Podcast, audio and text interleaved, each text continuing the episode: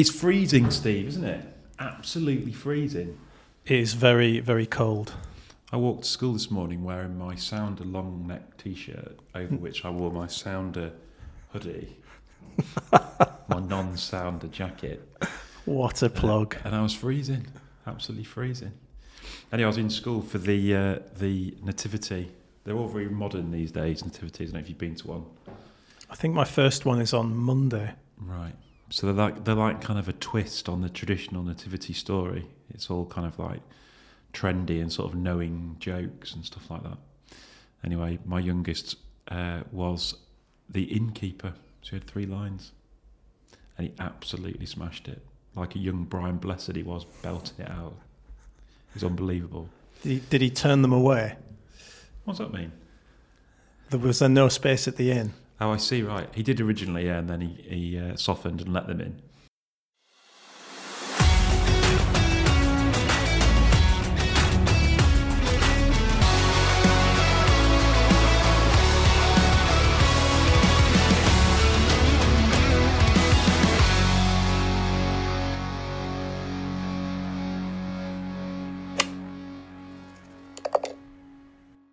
Uh, so yeah, that was good.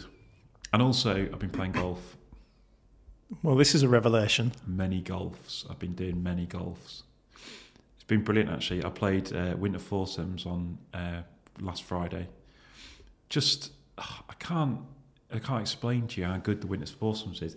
It's like um, people turn up in a sort of different mood. Like we, I played against a guy who is my golf club's just full of weird, successful people, and uh, this bloke is he's an insolvency accountant, right? So he basically benefits from other people's misfortunes. So he's a nice guy, obviously. Uh, and the other, the other guy who we played against, he is uh, he's like an investor person. So he gets other people's money and then uses it to buy stuff. And I played my partner's, excuse me, a retired GP, uh, and obviously we're in the media, so it's kind of like the good guys versus the bad guys is how we sort of pitched it.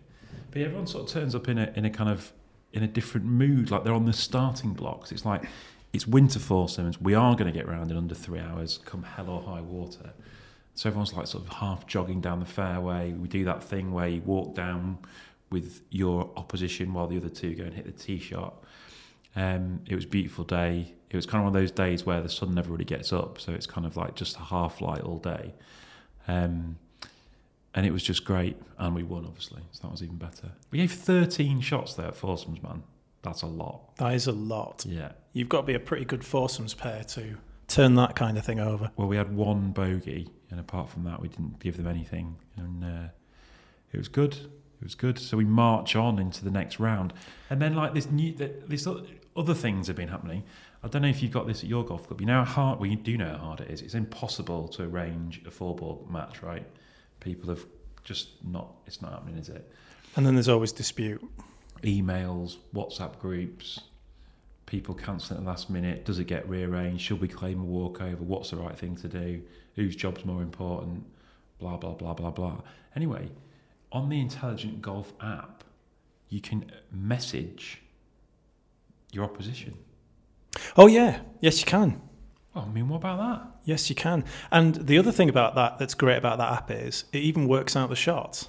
Does it? It does. What? So you don't even have to work out, which, which can get tricky depending on the format, can't it? I couldn't believe it. I was just sitting there minding my own business. All of a sudden, I got a notification on my phone. I don't get many, and uh, it was. I I think you won't mind a name check. It was Jimmy Gribben, who is a very early adopter of these sort of uh, technologies, and it was him saying, "Welcome to the future," basically. And then we've all just sort of said, "This is what I can and can't do," and it's ne- it's almost arranged after one round of messages. It's incredible. Yeah, it'll, it'll send you um, reminders as well. So credit credit the team at Intelligent Golf. That is fit for purpose, isn't it? That piece of functionality.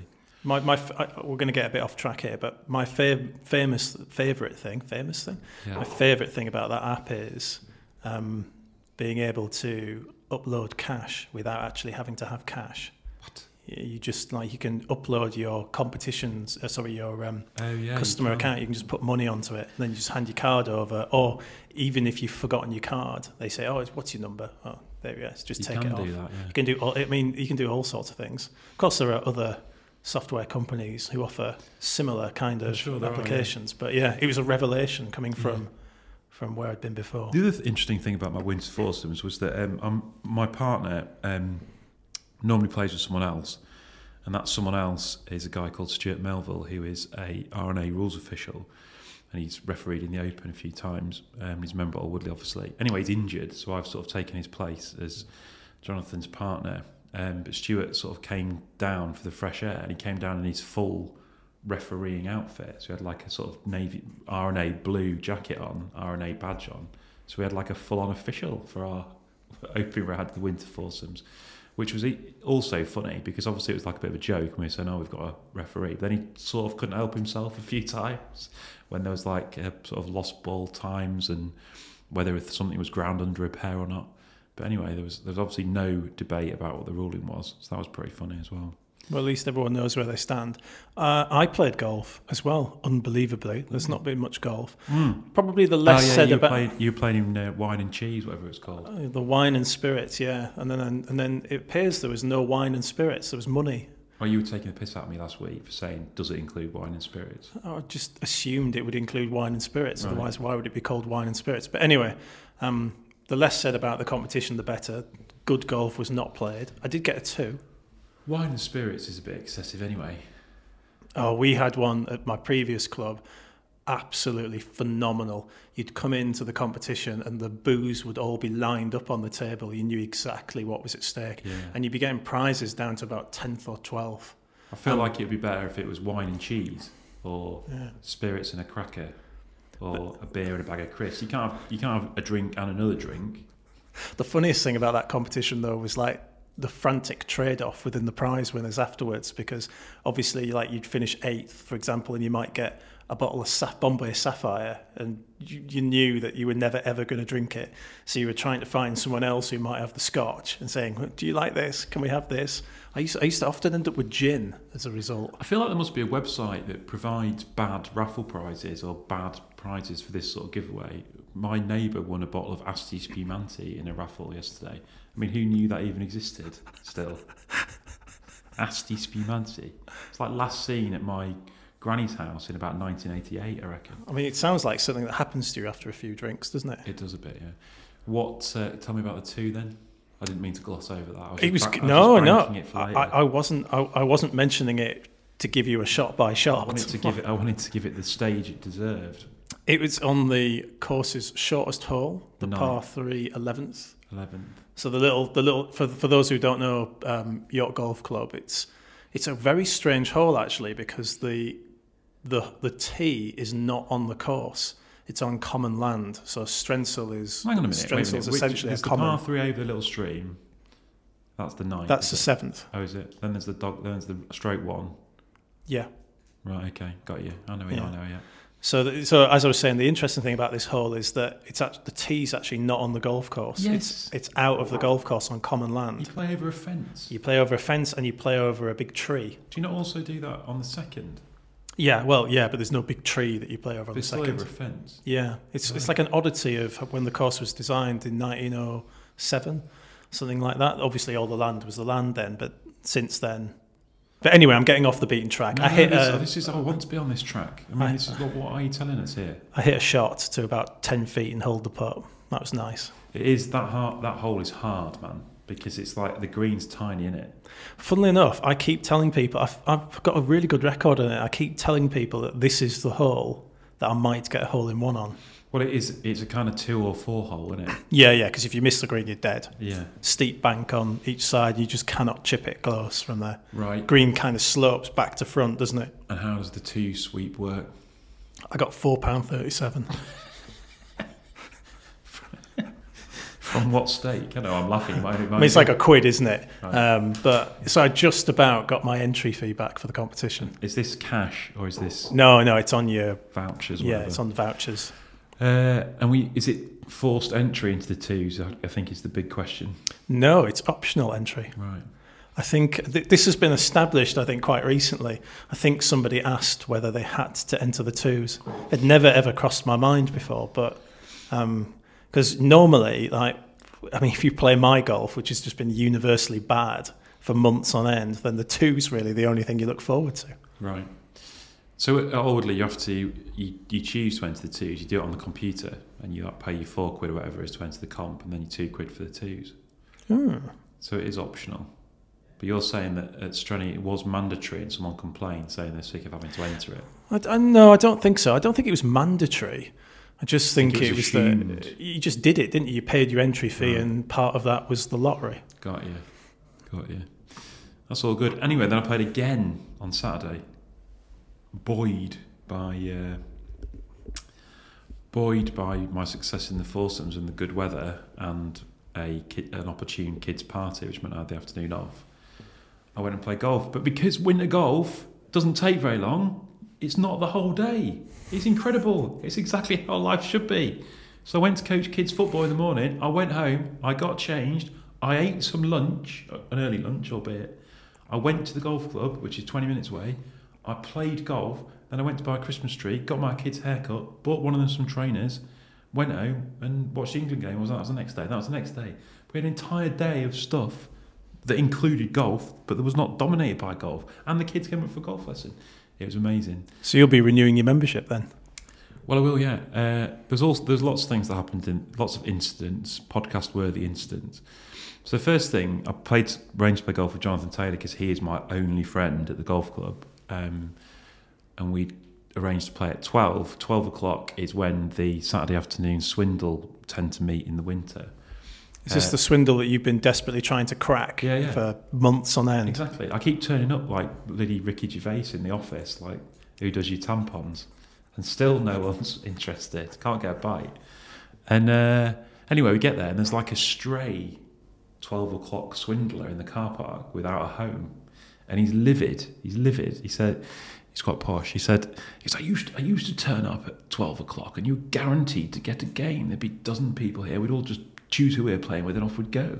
Nowadays, they all do it on WhatsApp and pre-arrange. Anyway, I've been stood here twenty minutes like a lemon. Don't have a game. Can I join you, chat? I don't know why I'm talking. He didn't wasn't talk like this. anyway, joy was brilliant. So we've got a new friend. It's absolutely amazing. He's a judge and everything. So that was really good, and he was good as well. He played off uh, ten or eleven, can't remember, and uh, he got thirty nine points. So yeah. You found a new friend. Yeah, and his company was really good. Uh, it was lucky because Jonathan's got a bad back, so he only played nine holes, but then he kept walking around with us because he was having such a great time. Uh, and then one sort of little niggle I had, which I don't want to moan about too much, but it's the winter, right? And we've gone to the trouble of having these black tees uh, rated so people can play counting rounds off them. But then the December Stableford is off the blimmin' yellers. So it's like another whatever 400 yards walking back to a couple of tees takes that little bit longer. Don't know why we bothered really. I'm glad you found a new friend to play with. I'm, I'm having something of a crisis in that respect. Well, this is kind of our topic, isn't it? So Membership and social golf. we're going to talk about golf club membership. Subs renewals are upon us. At questionable time of year. Are we going to be renewing? What's the benefits? What other options are there? What's the drawbacks? So- Steve is going to confess all. Yeah, I, I- I've en- I, so I've been at York for how long now? About 15 months. I joined in September 2021. Yeah, so I mean, do the maths. Um, get a calculator out. Um, and I, I'd been at my previous club for 17 years, and num- I'd been in a decent sized group there. I'd been captain there. I'd been on the committee for a long time, and I was in a, I was in a sort of decent sized group. And for a, a variety of reasons, none of which we need to get into here, but most of which were just, you know, people's priorities change. Um, that group dispersed in, in various numbers. So I found myself kind of like um, lonesome on the golf course. Uh, and, and I thought, well, what am I going to do now? I can. I knew a lot of people at the club. Obviously, I was captain. I knew a lot of people.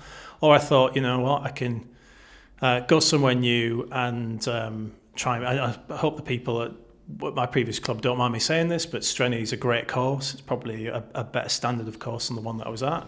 Um, and I thought, well, I'll go and start again somewhere else. And the course is amazing. Mm. The club is really great. It's really friendly. Uh, everything's like everything's like tickety boo in that respect. Um, but I do like to play. I- I'm not the kind of guy that will go and play golf on his own. I do like to play with people, and I've found it hard to get into a group the same way that I did at Sandburn. And what the last sort of three or four months of golf have, have made me realise is actually that's kind of like a really important thing for me with golf. Competitions are clearly, and competitions mask this to a certain extent because I think there's just a more accepted principle that you can just sign up with people. Um, you know, if there's a spot in a competition, just take it. It's there for someone to take. I always feel a bit weird, you know, like when it's social golf about just jumping in on someone else's time if it's there. And so I've found myself in this situation at the moment where I'm really not playing much golf at all. Um, and, um, you know, wondering what I do about that. Don't, don't particularly want to pass my membership off or anything like that, but, um, you know, I'm paying potentially quite a lot of money for, uh, for something that I'm not currently using very much at the moment. Yeah.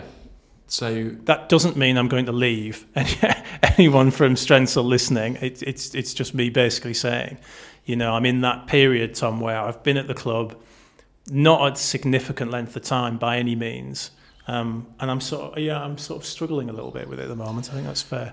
so well, thank you for sharing. Pleasure. It's good to talk. Uh, it's where to start with sort of unpicking that. So um, we want to talk about the time of year membership renewals because I think that sort of feeds into what you're saying is that you're playing less golf because of the time of year, and then you've got this niggle that you're not quite settled. What's the value in it? I think that's one thing. I think if we start in a slightly different place, because I sort of mock um, the chap that we played with on Saturday, and I really shouldn't because he was a great guy and we had a really good time. And what he was bemoaning was a sort of slightly shift in culture at my golf club, um, which kind of speaks to what you're saying because the spirit of a members club is that anyone can play with anybody, right? Yeah. Um, that's sort of the point is that you've joined because you want to feel part of something. Um, I have this conversation with uh, non-golfers quite a lot, um, and not just in the context of golf, but also in the context of being a football fan. Like, why do you travel to Old Trafford or Elland Road to watch a team play? Like, when you can watch it on the telly, what is the point in putting yourself through that hardship? And it is to feel part of something, to feel like you belong somewhere, right? Um, so when you join something and you don't feel part of it, that is quite it's quite a dismaying place to be because you kind of like you've sort of said, haven't you? I would like to be part of this, please, but then you're on the periphery of it, and that's difficult. Um, I think what Old Woodley has done well over the years and the sort of culture of the club is it has these two sort of significant roll ups on a Saturday. I've talked about about them before on here. They have the Boom that play at um, seven o'clock on a Saturday morning, breakfast order of merit. Um, and they have the Saturday afternoon golfers that play at one o'clock in the summer a bit earlier in the winter. Um, and pre technology, they were genuinely roll ups. Everyone knew what time people were getting there, and you just turned up. Uh, and people moved between the two groups depending on their diaries. You've talked about um, the shotgun at your club um, working well with a, with an eight o'clock start and twelve o'clock start in the winter. That is basically the way golf is played at Woodley, albeit it's not a shotgun. You turn up at seven and you get a game between seven and half eight. You turn up at one, you get a game between one and two o'clock, uh, and you play with whoever, and they chuck the balls up, or they might say, "Does anybody need to get off?" or "Has anybody not played with each other for a while?" or whatever. But you just basically put with who you put with, uh, and it's an all comers are welcome. And I think it's taken me a while to realise the sort of value of that because it means that as a new member, you just you just go and do it. Um, and that has changed. I'm not a new member, but that has changed, and it has made that kind of um, casual golf um, harder. It's made integration harder because the games are pre-arranged on WhatsApp. That's great if you're in the WhatsApp group with seven or eight people, and you know you can get a game at a time. But if you're not, that's a problem. Yeah. Um, so I'm sort of feeling your pain. So what um, what are your options in terms of integrating? Well, yeah, I don't know. Uh, I've I've made an appeal to the pro. um, I know this. Yeah, Like a yeah. passive aggressive? No, no, like a kind of desperation, um, where I essentially said, "Please help me, pro." How? What format did this take? Uh, Well, I was in a lesson Hmm. because obviously my golf's been outstandingly bad, as everybody who listens to this regularly knows. Yeah. So I'm trying to fix it. And he was saying to me, "Are you practicing?" And I'm not very good at lying, um, so I essentially had to say to him, "No, I'm not," uh, and and tried to come up with some weird excuse. And then at the end, I basically fessed up and said, "I'm not practicing because." I'm basically not the kind of person who Yeah. I will find something better to do Yeah. is is the point, you know. Um, and so uh, yeah, so he, hopefully he's he basically said to me, and this is the value of a great pro, right? So I'm gonna I'm gonna big this guy up. I, I, I'm hoping that he didn't think this was a private conversation that I'm now t- now I'm now telling everyone. But he's Mark Rogers. It's a great PGA pro- professional institution at York. Here's the value of someone who's really looking after you because he, d- he didn't have to do this. He essentially said to me, "Look, if you're wanting to play, just call me." Hmm. call me and I'll find some people who you know going to be around that we can that we can place you with which is a phenomenal thing for him to do I think I mean it just shows you doesn't it how uh, you know how Like a dating agency, well sort of like Bumble for golfers. um, but but tremendous stuff and, and yeah that'll be the um, that'll be the first stop for me I think. I, I should point out at this at this stage that I'm not complaining about this. It's just uh, it's a nature of my personality I think and it's a nature of um, the times that I can play golf because I can play at unusual times. So on a Saturday my family setup means I really have to play on an afternoon which is which is not when a lot of people traditionally play golf, right? I mean, it's nine o'clock peak Mhm. time. Um, Sundays I'm fine, but Saturdays a bit tricky, and that makes it a bit more difficult. Difficult. And the people that I do play with, because I have no issue signing up to spare spots in competition, people that I do play with are lovely. They're absolutely lovely. The people at the club are lovely. So Everyone there's fantastic. When you signed up to your spare spot in a competition, this is now going to like be sort of like counselling. it's like a confessional, this isn't yeah. it? When you've signed up to your spare spare spot in a competition, you found someone that you like. Do you not then exchange numbers? Yeah, well, we, we, we you know, you do the old, you know, if you're ever free, you know, feel free to pop in. You know, Steve is currently sort of looking at me through his eyebrow. um, but I'm often taking the spot of someone in an established three who, who hasn't been able to play for whatever reason. And competitions at York, I'm sure they are for a lot of people who are listening to this, are enormously popular. Yeah. I mean, you can get 170 to 200 people signing up. So I'm either signing up by myself. I do have a, a, a pal um, down there that I met in like the first week who's a really good lad, um, but he was predominantly a weekday golfer. This is changing now. He's he might have to go to weekends, and that might solve some of the issue for me. Um, but it does lead you uh, to think. I mean, you're asking me the question: Am I unsettled? Well, the, the answer is yes, because I'm not. I don't feel brilliantly, and you know me. You've you've known me for for seven years now. Have you ever known a time in my life where I've played this little golf? No, I'm not. I've not often known you be sort of down on it either. Um, some at some places you'd get a sort of notification, wouldn't you, from the club or an email for something saying, "Are you okay? We haven't seen you for a while." That would happen at a gym, wouldn't it? The gym thing, yeah. I mean, definitely. I was a member of the gym, and that a, a poor member of a gym as well, because I never went to that either. Um, and that used to happen constantly. Are you okay? I think in leisure industry, this kind is it tracking? Is that right to say? Um, but this kind of member monitoring is um, is a lot more common than it is in golf. I was actually talking to a golf club manager about this recently. He used to work in bingo, um, and bingo was you know depends on like regular custom regular customers. And he told me the story of um, how, how he thought golf could learn from bingo by doing this you know with the tee sheets that we have and the online tee booking now and the availability of basically ready information to see when your members were playing. I mean the downside to that he said was you need people to be looking at that information full time. You know it's it's not a oh, we'll do this once in a blue moon, and that has its own administrative problems. But Yeah, there should be a, a member secretary who is in, concerned with the members' welfare. I guess. yeah, well, yeah, exactly. Sorry, Um, welfare's overstating it. But you understand the point? no, that, I, I think they're engaged with the club. no, I think that welfare is a good word actually because you know golf clubs are not.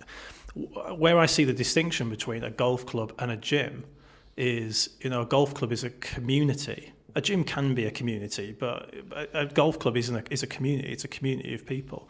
And just going back to this golf club manager, the point that I was I was getting to is what he would say is if they had a regular who played every Tuesday at four o'clock or whatever time it was, and they'd done that for years, and then that member didn't turn up for two weeks, someone would be asking that member where Yeah, they yeah, were. They'd yeah. be on the phone to them. They'd be saying like, oh, "Are you okay? What can we do? Is there a special offer that we can give you?" That's unheard of in golf. I, I've been at clubs where I used to have um, I used to have one of the uh, back in the day an old flexible membership that I that I used I think once. And then when the 12 months came around, I just ditched it. I'd used it once. Not at any point did anyone ever say to me, Are you okay? Yeah. And then there's the surprise, isn't there? And I've had this, because as you know, I've had some country memberships as well. Um, I do like to get about. Maybe I'm just restless and I just get bored at one place. There's, there's, there's, poss- there's a possibility of that. Um, but at none of these places has anyone ever said to me, What's going on? You know, are you okay? Are you using the facilities, everything to your advantage? You know, are you happy? Um, and then what I do get though, what I have had on a number of occasions is when you send the resignation email, why are you leaving? Yeah, yeah. Like, what, why? Well, what's wrong? Why are you leaving? Well, you know, if you'd asked me this question six months ago, we might have probably been able to sort it out. Well, yeah, I mean that is classic sort of employer uh, problem. So that the idea of the, the tracking thing is like it's kind of the perhaps the solution to the problem, but also the cause of the problem. So a lot of these private clubs, certainly the club that I play at, would wouldn't have had tee time booking pre-COVID. We then had tee time booking, and then the membership vehemently, vehemently, vehemently Vehemently. vehemently opposed it, um, and we now don't have it again. Well, actually, that's actually it's not quite true. We now have like a weird hybrid thing where sometimes you can book a time, but most of the time you can't. Um, visitors get a time, but members don't. Um, but probably the legacy of that is that people got into the habit of the roll up not existing, tee times being pre-arranged. WhatsApp groups got smaller, groups got smaller, and we sort of are where we are, as described a minute ago. So I think that um, what you're describing of people, people's every move at a golf club being tracked. So if you're just turning up for a social game, you're, you're logging in onto an online tee booking system. That has obviously got massive advantages in terms of the data that can be collected. It's got massive advantages in terms of knowing about rounds played, about member usage, about member engagement, about being able to pick up people who are perhaps falling by the wayside, who are not using the club as much as you'd like them to.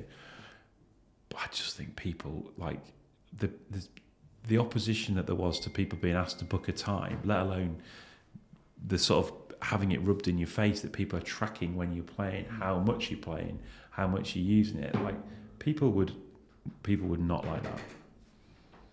Um, so I don't know. I don't really know what the middle ground is. Whether you'd be sort of logging your presence perhaps more than logging your round of golf. That might be a middle ground. Um, but I do understand that part of a club, part of the club's role, is to kind of put an arm around people, scoop up people who've fallen outside of um, playing patterns, and try and help. I mean, do you have much attrition at your club? I mean, you're a pretty aspirational club. You're a top 15, top 20 club in England. And if you don't mind me saying, you know, it's expensive. I don't mean just in the terms of the membership, I mean in the joining fee. And the joining fee, I often think, is the thing that golf, the mechanism that golf clubs use to keep you. Because if you're paying like a whopping joining fee, unless you're a person of some means, Yeah. um, you know, you're all that's always going to be. Well, am I going to just waste this money? So on the topic of membership renewal, so why do why do people join golf clubs? And I'm saying that we've covered a big part of it for me is to feel part of something, um, and that is kind of an ethereal thing that you can't quite put your finger on. But you go into your club, it's a play, a second home, that's massive. Um, then right at the other end of it, they're sort of hard headed. Why would you stay a member of a golf club? And people sort of scoff at joining fees, don't they? And say, "Oh, they're a thing of the past," and They're not a thing of the past. well, okay, they're, they're sort of archaic way of thinking, and who do these clubs think they are, trying to ask people to um, pay a joining fee in this day and age, and blah blah blah blah blah. But they are a massive retention tool, massive. I mean, I- I've not been a big fan of, of them. Um, you just need to Google National Club Golfer and joining fees, and you'll see that. Yeah. So there's no point in me in, in me rolling back on this. I've been very explicit that I think joining fees are a tax on membership. Um, you know, um, I understand why they're there because they provide a golf club with some decent revenue um, for capital projects and that sort of thing. Um, and as you said, they are uh, a good retention school. Uh, ret- re- they're good, a good mode of retention. I, I think that golf clubs, some golf clubs, couldn't wait to bring joining fees back after COVID. Obviously, as they got Oh, full and, and again. I think on all power to them. we might agree to disagree on this. I see their point. I, I'm, I'm not sure about the. I'm not sure I like them. But but I think I, I didn't actually know that you. Um, I'm going to say it again. Was so vehemently against joining fees, um, and I I think I think we might have discussed this before during COVID. But I if people if pe- if there's a waiting list for your club, people are willing to pay a joining fee. You are safeguarding yourself about having a transient membership. Like so, even in this in the in this uh, brief podcast, you've talked about um, a kind of cohort of people. Do you know cohort? I think is a word that something to do with the German army. Be Roman. Roman, that's it. I discovered it when I was doing a crossword yesterday. Anyway, if you have a big cohort of people leave um, Sandburn all in one go, those people would not do that if they had three times the joining, uh, three times the annual subs tied up in a joining fee, even if that joining fee was paid a decade ago, because at the back of their minds they'd be thinking, I've paid three, four grand in one go. I've, I've invested it. I've got a down payment in my membership here, and I'm going to think once, twice, three times before I'm willing to let that go. You laughing at? I'm laughing because I'm just looking at my polemic against joining fees, where I said, "What do these clubs want next? Blood." I mean, I just think that, but I, but I think that right. So the ca- the cash is the investment, right? But what that what comes out of out of the other side of that is some loyalty. And you just said another thing you just said is that Alwoodley is not does not have any attrition, and right enough, it does not have any attrition. It's a, an amazing golf course. It's an amazing golf club. It also has a joining fee, and I would think that all of those three things are contributing factors. I, I already know that I can't win this argument, so Why? I'm going to I'm going to accept defeat gracefully Why? Um, because I've just paid a joining fee myself. oh, I see. Although although it wasn't probably quite as much as yours was. But yeah, but it is. It is. I think it does make the thing very, very sticky, um, and I think that it, with this podcast about membership renewal, and I think that is a factor. I think it depends on this. I think it depends on the size, and I think it depends on how long ago you paid it. Yeah, I think I think th- Well- those are the two those are the two key things. I understand why clubs do them. Um, and you also, but a, a lot of golf, more golf clubs than previously. There are waiting lists now, so leaving involves perhaps not being able to rejoin. yeah, I mean it'll be interesting to see what happens through the next year or two. Well, it really will. And we've got this thing, um, which I know is a bugbear of yours, where some clubs, our our club subs renew on January the first. Do they really? They do. I just think that's insane. I mean, I really do. I think that's absolutely insane. I just think about the timing of that. I mean, I suppose, again, it, all, it will depend on uh, how a club is set up, the affluence of their members, whether it matters or not. I am not rolling in money. I'm not suggesting for a minute that you are either, but. Um, you know, my golf club membership will, they'll ask me to probably pay it. They, pref- they prefer me to pay it end of January, but I don't have to pay it until end of March. It's a not insubstantial amount of money, unsubstantial amount of money. Um, it, it will take quite a long time to put together. Um, and if I had to pay that on January the 1st, that would be, I mean, I'm, I'm about to get crushed by Christmas and cost of living. Are your And- subs? Are your subs going up as well? Yeah, yeah. Uh, the final figure has not been released, so I probably can't say it on this pod. Right. But yeah, I mean, all all golf club memberships are going to go up. If anyone can, get, please, if your golf club membership is like staying the same, get in touch with me because I'd like to write a story about it. Do we have any um, information or data from GCMA or anyone on kind of what the sort of average increases No. are? Anything anecdotal? Yeah, well, I mean, anecdotal. I've been speaking to a number of golf clubs, and I, mean, I, I, I think I'd heard at the most I've heard was twenty percent. um, which is wow, that's a lot of money. Um, you've got to be pretty confident in, in, in your team and your crew that you're going to not get some pushback on that. Um, mainly, I'm hearing between sort of 5 and 10%. A couple of clubs have gone below that, but not much below that. And what have we got inflation at at the moment? About seven or eight? No, like is it 11.8? Is it? 10.7, 11.8? It's pushing up.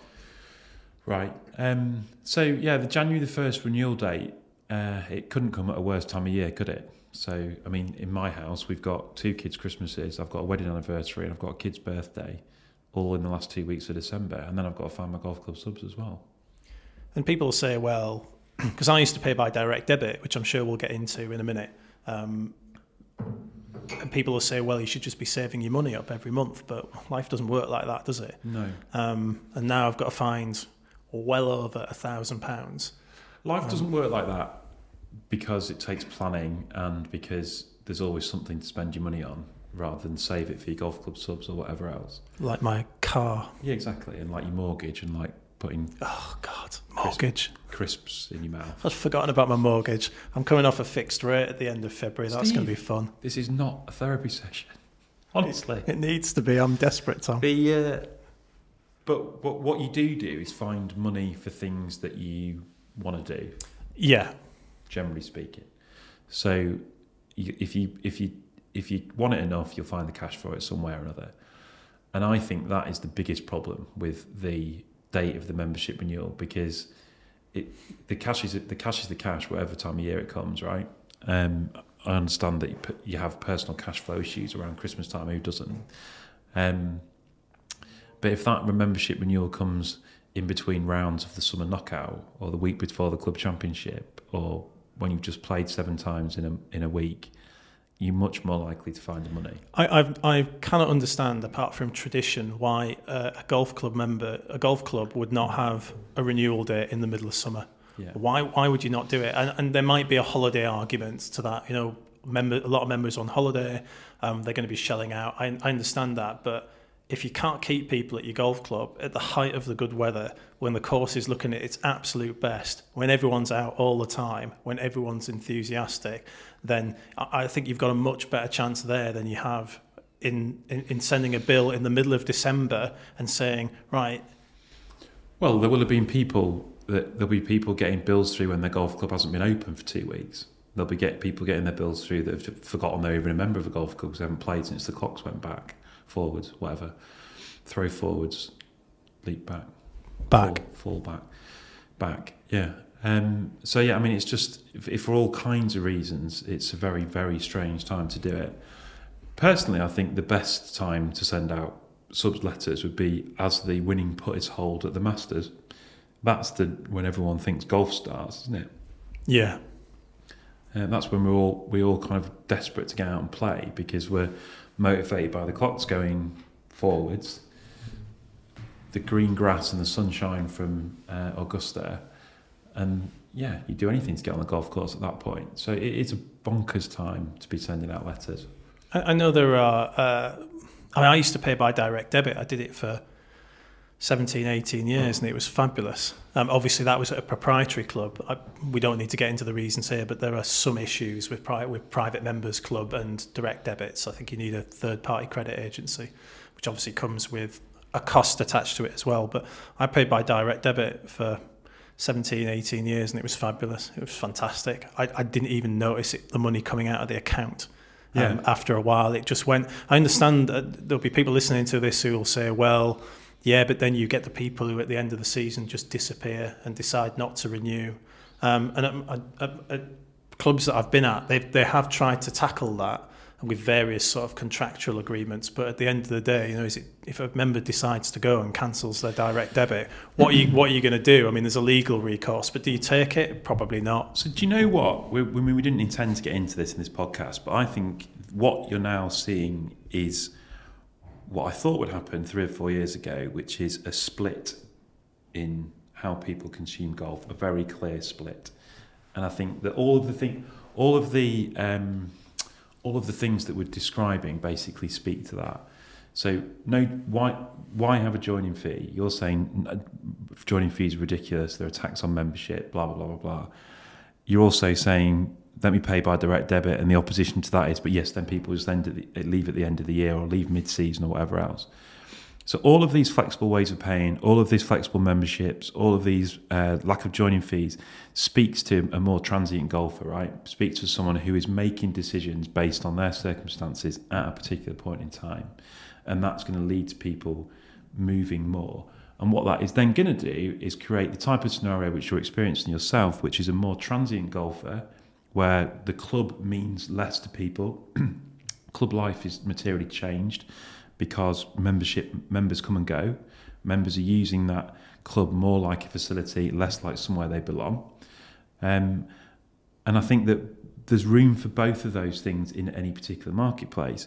What you have now with online tee bookings, you have worldwide handicapping, uh, you have we've sort of seen over a two decade long period the sort of the death of the requirement for things like handicap certificates when you arrive at golf clubs. Everything makes it easier to play golf in more places than just than just just one, and that works for some people, right? Yeah. Other people really want to feel part of something, really want to be part of club life, really want all of the things that come with that. And both of those things are fine, but they are unhappy bedfellows if you are trying to say, on the one hand, we're a private members club where you're joining here because we look after people, it's a great club to be a member of because everyone's part of it, blah, blah, blah, blah, blah. But on the other hand, you don't have a joining fee, you allow people to pay by direct debit, people leave at the end of the season, it's whole new people, people playing little fours, and it's not, it hasn't got that private members club feel. Yeah, the sort of split between proprietary and private members clubs probably neatly explained. Although that's not a that's not an absolute. There'll be variations on either theme, well, won't there? Absolutely. I don't think it's that split at all because I think you can have the feel of it. Like the, Woodhall Spa is not a private members club; it's a proprietary club. It has a board of directors. It's a commercial entity. You go there, it's the same people. It's got a local membership. The same people play all the time. It's the premier club in the area. It's a big RAF club, massive, well played uh, golf course by its membership. You can equally go to a private members club, which is owned and run by the members, which has a commercial feel to it because people come and go, because there is no joining fee, because it's too easy to move, because there's nothing keeping them there from a club point of view. Hmm.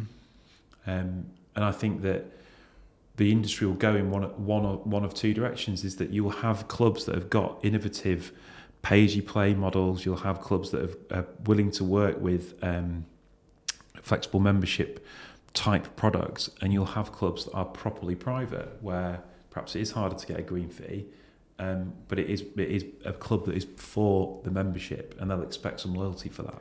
What do you think is going to happen with what with membership this year? I mean, obviously we've had this boom, um, waiting lists as you talk about joining fees. Now we've got costs running rampant everywhere. Um, I mean, I'm not, you know, whatever happens, I'm not going to, you know, I'm going to stay in golf. Yeah. Um, almost certainly stay where I currently am. Um, but that's not going to be the case for everyone, is it? Some people are going to have some difficult decisions. Do you think that we're going to revert back to the mean now, pre 2019 or pre 2020? Yeah, yeah, really quickly. Yeah, really quickly. Um, for all of the reasons we talked about, I think so. The, there are there's a finite number of people who are um, in the wool golfers. I've played since I was 13 or 14, and the idea of not being a member of a golf club just doesn't, it's just something that you do. It's like paying your electricity bill, it's like part of life. Um, so, oh, and the, the this sort of bitching and the moaning about things that could be better and uh, the funny characters at the club is all is all part of it, right? That's what you're paying for. Um, and I want to be able to meet people and tell them where I play, not because where I play is brilliant, just because it's it's sort of saying something about you, isn't it? I'm a proper golfer. I'm a member of a golf club. It's what I do, and that's despite all the trappings of this stupid job where you can play wherever you want, pretty much. Um, so I think that those kind of people, people like me, people who are a member of a club because it is what they do, and they're like it's not just unique to sport. Like I might I take my kids to Wetherby Rugby Club. There are people who join the club as a social member. They haven't played rugby for two decades and have no kids there. They want to be part of something, right? And that is a big part of the culture in golf. A lot of the people who've come to the golf later in life or because of COVID or they've picked up their clubs again, they've stopped before for a reason. They'll stop again for a reason. They started because they couldn't do something else. They can now do something else. There's all this squeeze on uh, cost of living, and the golf product, to a greater or lesser extent, hasn't changed. So if you like look around this area, the clubs in this area, they're the same as they were in 2019. Yeah, all right. Dress codes might have relaxed, have relaxed a bit. Some of them might be. It might be a bit easier to book a tee time because of online tee bookings are perhaps slightly more prevalent. But they are basically the same. Golf still takes four hours. It's still quite expensive. You still got to wear golf clothes to do it in. You still have to. Um, at most clubs, there's members' times when you want to be playing. Um, so I think it's going to be and golf like people are going to be looking at their um, costs full stop be it golf or anything else any expenditure that's not absolutely unnecessary absolutely necessary people will look at it. There was an interesting um, survey that BRS did where they asked if um, your golf club membership was essential or not. Um, and uh, they've I think I'm, I'm doing this off the top of my head so apologies if this is slightly out but I think it was sort of 52 53% of people said that golf club membership was essential to them about a third or so said it was a, it was a luxury um, and you could take that in two ways, really. You could look at that in two ways. Oh my God, only a third of people think it's essential. I actually went the other way and thought, wow, half the Bonkers, people who are yeah. playing golf still say that no matter what is happening to them financially or in their life, golf club membership is an absolutely essential part of who they are. Well, I think and that and that that I think is the sort of saving grace for the industry is that there is still an enormous number of hardcore golfers for who it is essential, I think, is overstating it, but it is just part of the fabric of what they do. It's how they spend their leisure time. Um, so I think, yeah, I think that is that is like the good news for golf, basically. But uh, there's definitely going to be a correction. Like it, it's a very strange thing that anyone would assume there wouldn't be a correction because the boom in golf was caused by COVID. COVID was obviously a hopefully a sort of black swan type incident. Um, and therefore, any sort of thing that happened immediately on the back of it probably is not here to stay. Yeah, I mean, I, I can't, for, for everything that I've described in the first sort of 15 minutes of this podcast, I can't see a time when I wouldn't be at a golf club. No. Like, what would I do on a weekend? So I think that that is what it comes down to. It's like being married, isn't it? It's like you go through peaks and troughs. You annoy each other a lot, but you can't ever really see a, a time when you're not together and that is a big thing about golf club membership for me. You you will categorically rejoin. I, I don't think uh, if if I have suggested that that um, that I wasn't going to stay in golf, that's that's that's probably the wrong thing to think about. I mean, I'm like being picky here. I think, and I'm sort of saying I want everything in the garden to be rosy. Yeah. You know, I want everything to be green, and please, can you just sort me out with this? Yeah. I don't I don't think it's a matter of um, and I think, and I think this is it's come to light in the winter because, as I said earlier on, in the summer you can mask it to a point because the competitions going on, aren't there? And I'll play in as many competitions as possible. I love competitive golf, um, but yeah. But you, but the marriage analogy sort of works. yeah. Just to sort of push back about you and your woes at um, your club, you do to a degree put in what you get out, don't you? Uh, yeah, so you need, yeah.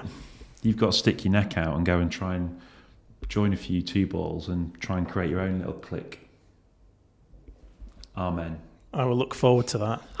uh, we're going on break, aren't we now? Apparently so, yeah. We, we've decided that Christmas is coming early in the From the Clubhouse podcast. Yeah. Um, that was good though. That I am gonna I'm gonna play this winter. Oh, sorry, this Christmas. I'm determined that our family is to be one of those families that goes and has a game on Boxing Day morning, um, which I'm to try and start this year um, even if it's only a few holes to get out of the house. Uh, but it'll be nice to have a break from work, come back renewed in the new year. Enjoyed doing this podcast with you, Steve. Next year, it's all going to be about competitions, types of competitions. Why is my handicap going up? Where are we going on golf holidays? Why nobody loves me? Oh, we need to stop next week because I'm going to Portugal. Golfing.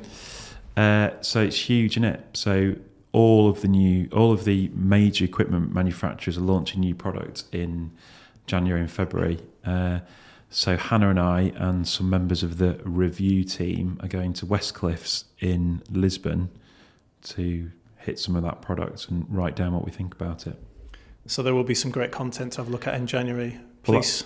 Well, well that's the theory. Yeah. The um, Uh, the weather forecast is a disaster. We're going to Portugal obviously because it's going to be a bit warmer, but there, there's literal thunderstorms planned for three out of the five days we're supposed to be there.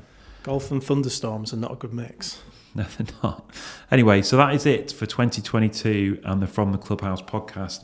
Please give us a subscribe. We'll be back in the first week of January. Enjoy your Christmas, however you spend it. Uh, enjoy the rest of your golfing year. Yes, compliments of the season to all of you. Goodbye. Cheers.